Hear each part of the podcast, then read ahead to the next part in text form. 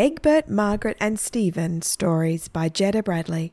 For more stories, visit jeddabradley.com.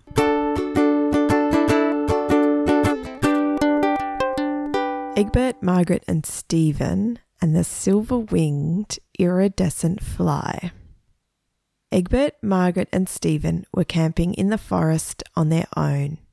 Stephen was very scared of the dark, and one of the challenges that Egbert and Margaret had given him was to spend a night out in the forest without their parents, but he couldn't do it on his only lonely. So they said they could do it with him, which was fair enough. But Margaret was actually scared of marshmallows being roasted on the fire, and the reason she was scared of them was because when they melted down the stick, if you didn't put them in your mouth in time, they stuck to the stick, and the stick became a stick man. Margaret was afraid the stick man would turn into a real man in the middle of the night and come and haunt them like a marshmallow golem. Egbert looked at her and said, "That is the craziest thing I've ever heard. I mean, that is crazier than Stephen being scared of the night. Golems aren't real. They're just made up creatures." Margaret said, "They had them in the Torah. 5,000 years ago, they talked about golems. They had them in the Grimm fairy tales." "Oh, so they must be real then," said Egbert. "They had them all over the world. Just because you haven't seen one doesn't mean they're not real." "And how will the marshmallows turn into a golem?" said Egbert. "You don't know golems," said Margaret. "No, I don't know golems," said Egbert. "Tell me about them." "This stick can turn into a golem," said Margaret, "because it has the shape of a man on it." "But it's made out of marshmallows," said Egbert. "You'll see," said Margaret. "You've just made me more scared," said Stephen, looking at them both.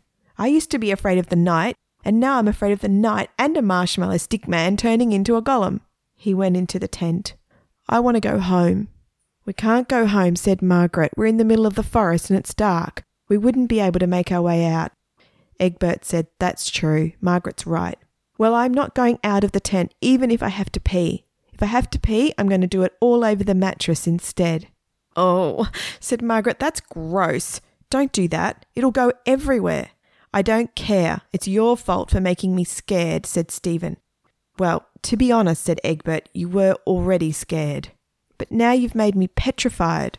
"I'll get you a cup and you can pee into the cup," said Egbert.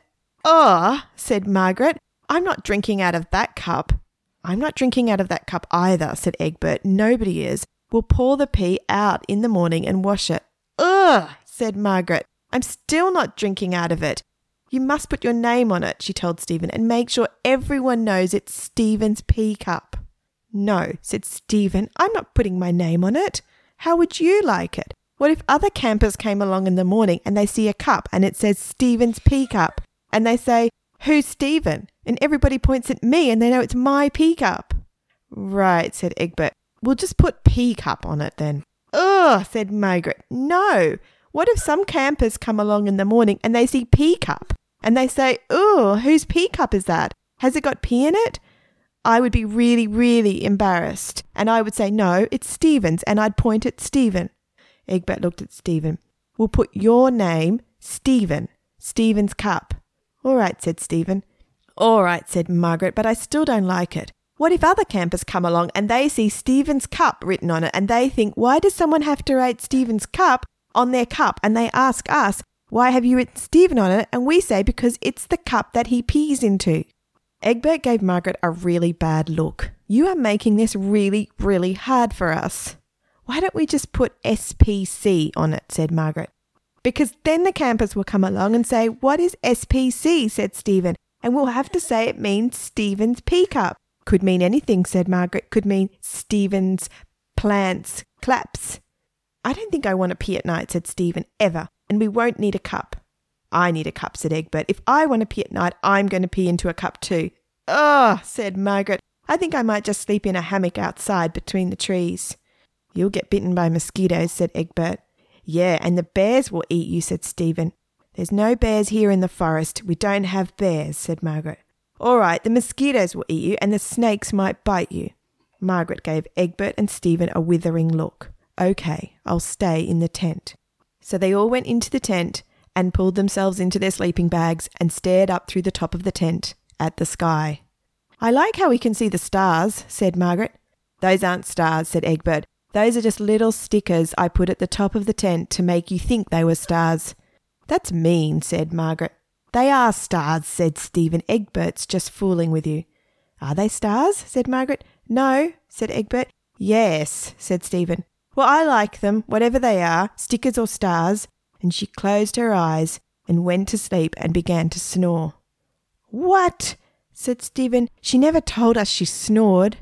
"That'll keep the mosquitoes away," said Egbert, and he poked Margaret in the ribs very hard. "Wake up, Margaret, you're snoring." "Ah, leave me alone, I'm very tired." And she went back to sleep and started snoring again. Egbert said to Stephen, "You know those are real stars. You know I didn't put stickers up there, I just wanted to fool Margaret." "I know," said Stephen. "If you get scared tonight you can look at the stars and think about how they're watching you all the way up there." "They're watching me?" said Stephen. "But what will they do to me?" "They're not going to do anything to you," said Egbert. "They're just going to keep you company." "I don't want them to keep me company. They're a long, long way up. They look big, huge, shiny. I can't tell what they look like. They're so far away."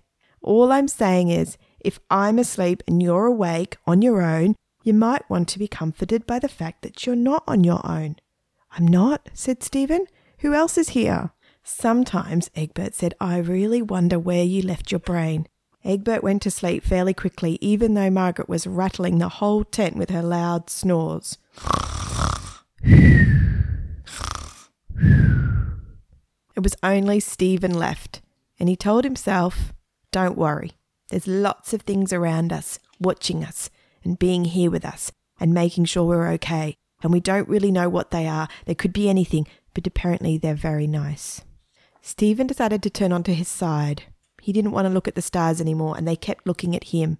"I've had enough of you looking at me," said Stephen. He turned to the other side, but he couldn't sleep. He turned again. He still couldn't sleep. He said, "I don't like this.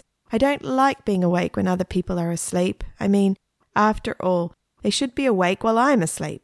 After 2 hours, he might have counted about 1,000,000 stars, and he had seen a superface up there, and he'd seen a pot and a rainbow and a fighting warrior and the 6 sisters that were bickering together.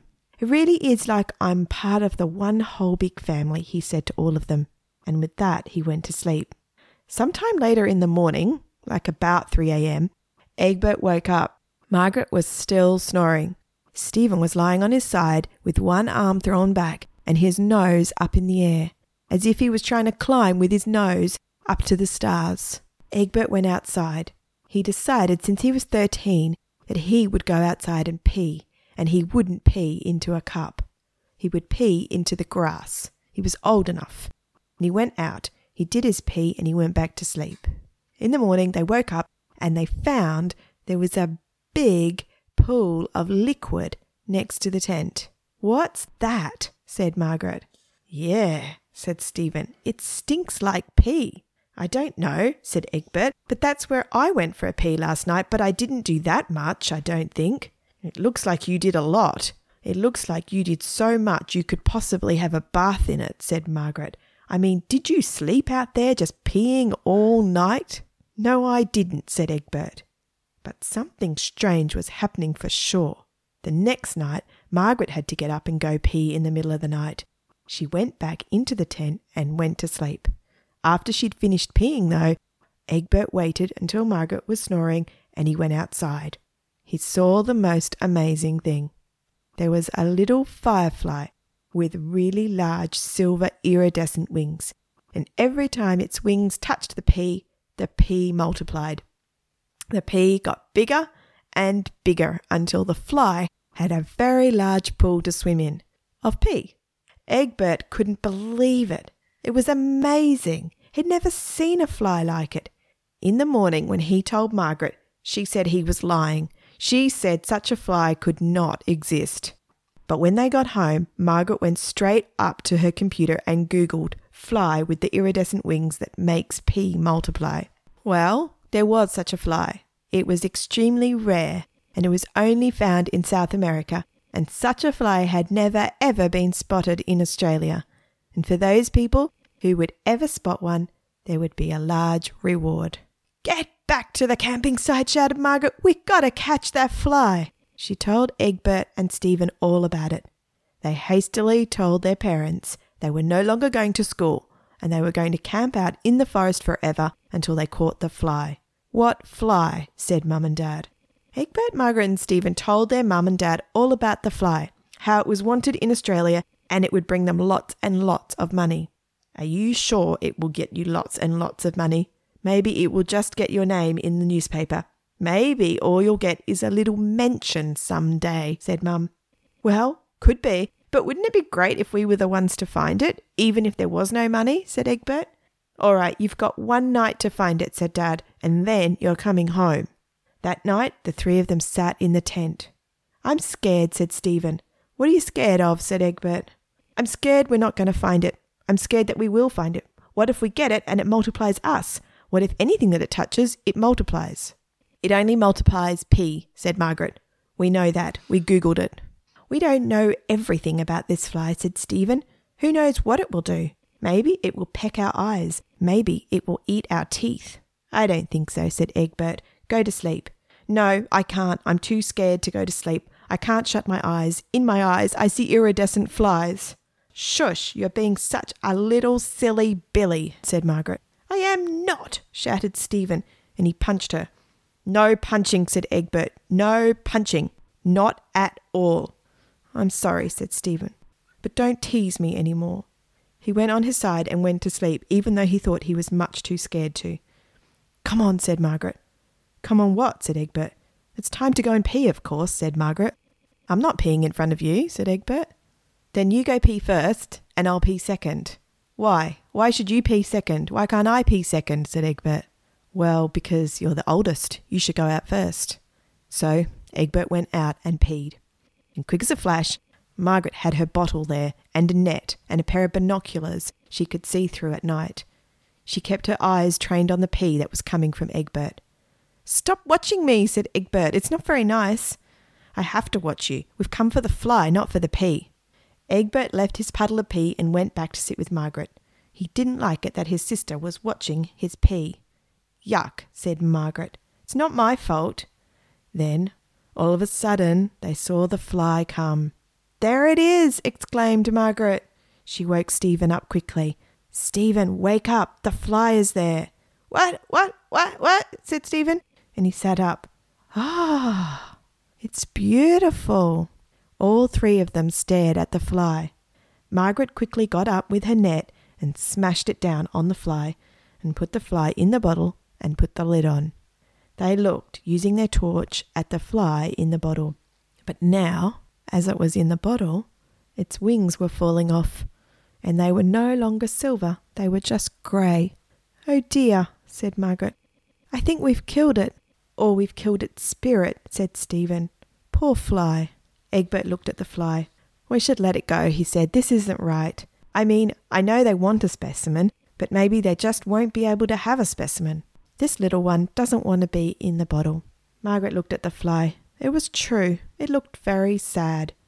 She opened the lid. The fly immediately got up. "I think the fly knows how to play dead," said Margaret. "It's just pretending." She put the lid back on. The fly collapsed on the floor. "It's a really good actor," said Margaret. "It knows if it plays dead, we'll let it out again." "I don't think it's playing dead," said Stephen. "I think it really is going to die, and I'm not taking it back." Margaret had to agree with Stephen. The fly was trapped inside the bottle, and soon if they took it somewhere to a scientist, they would probably pin it to something, and then it really would be dead. "All right," she said. "We won't tell anyone what we found, will we?"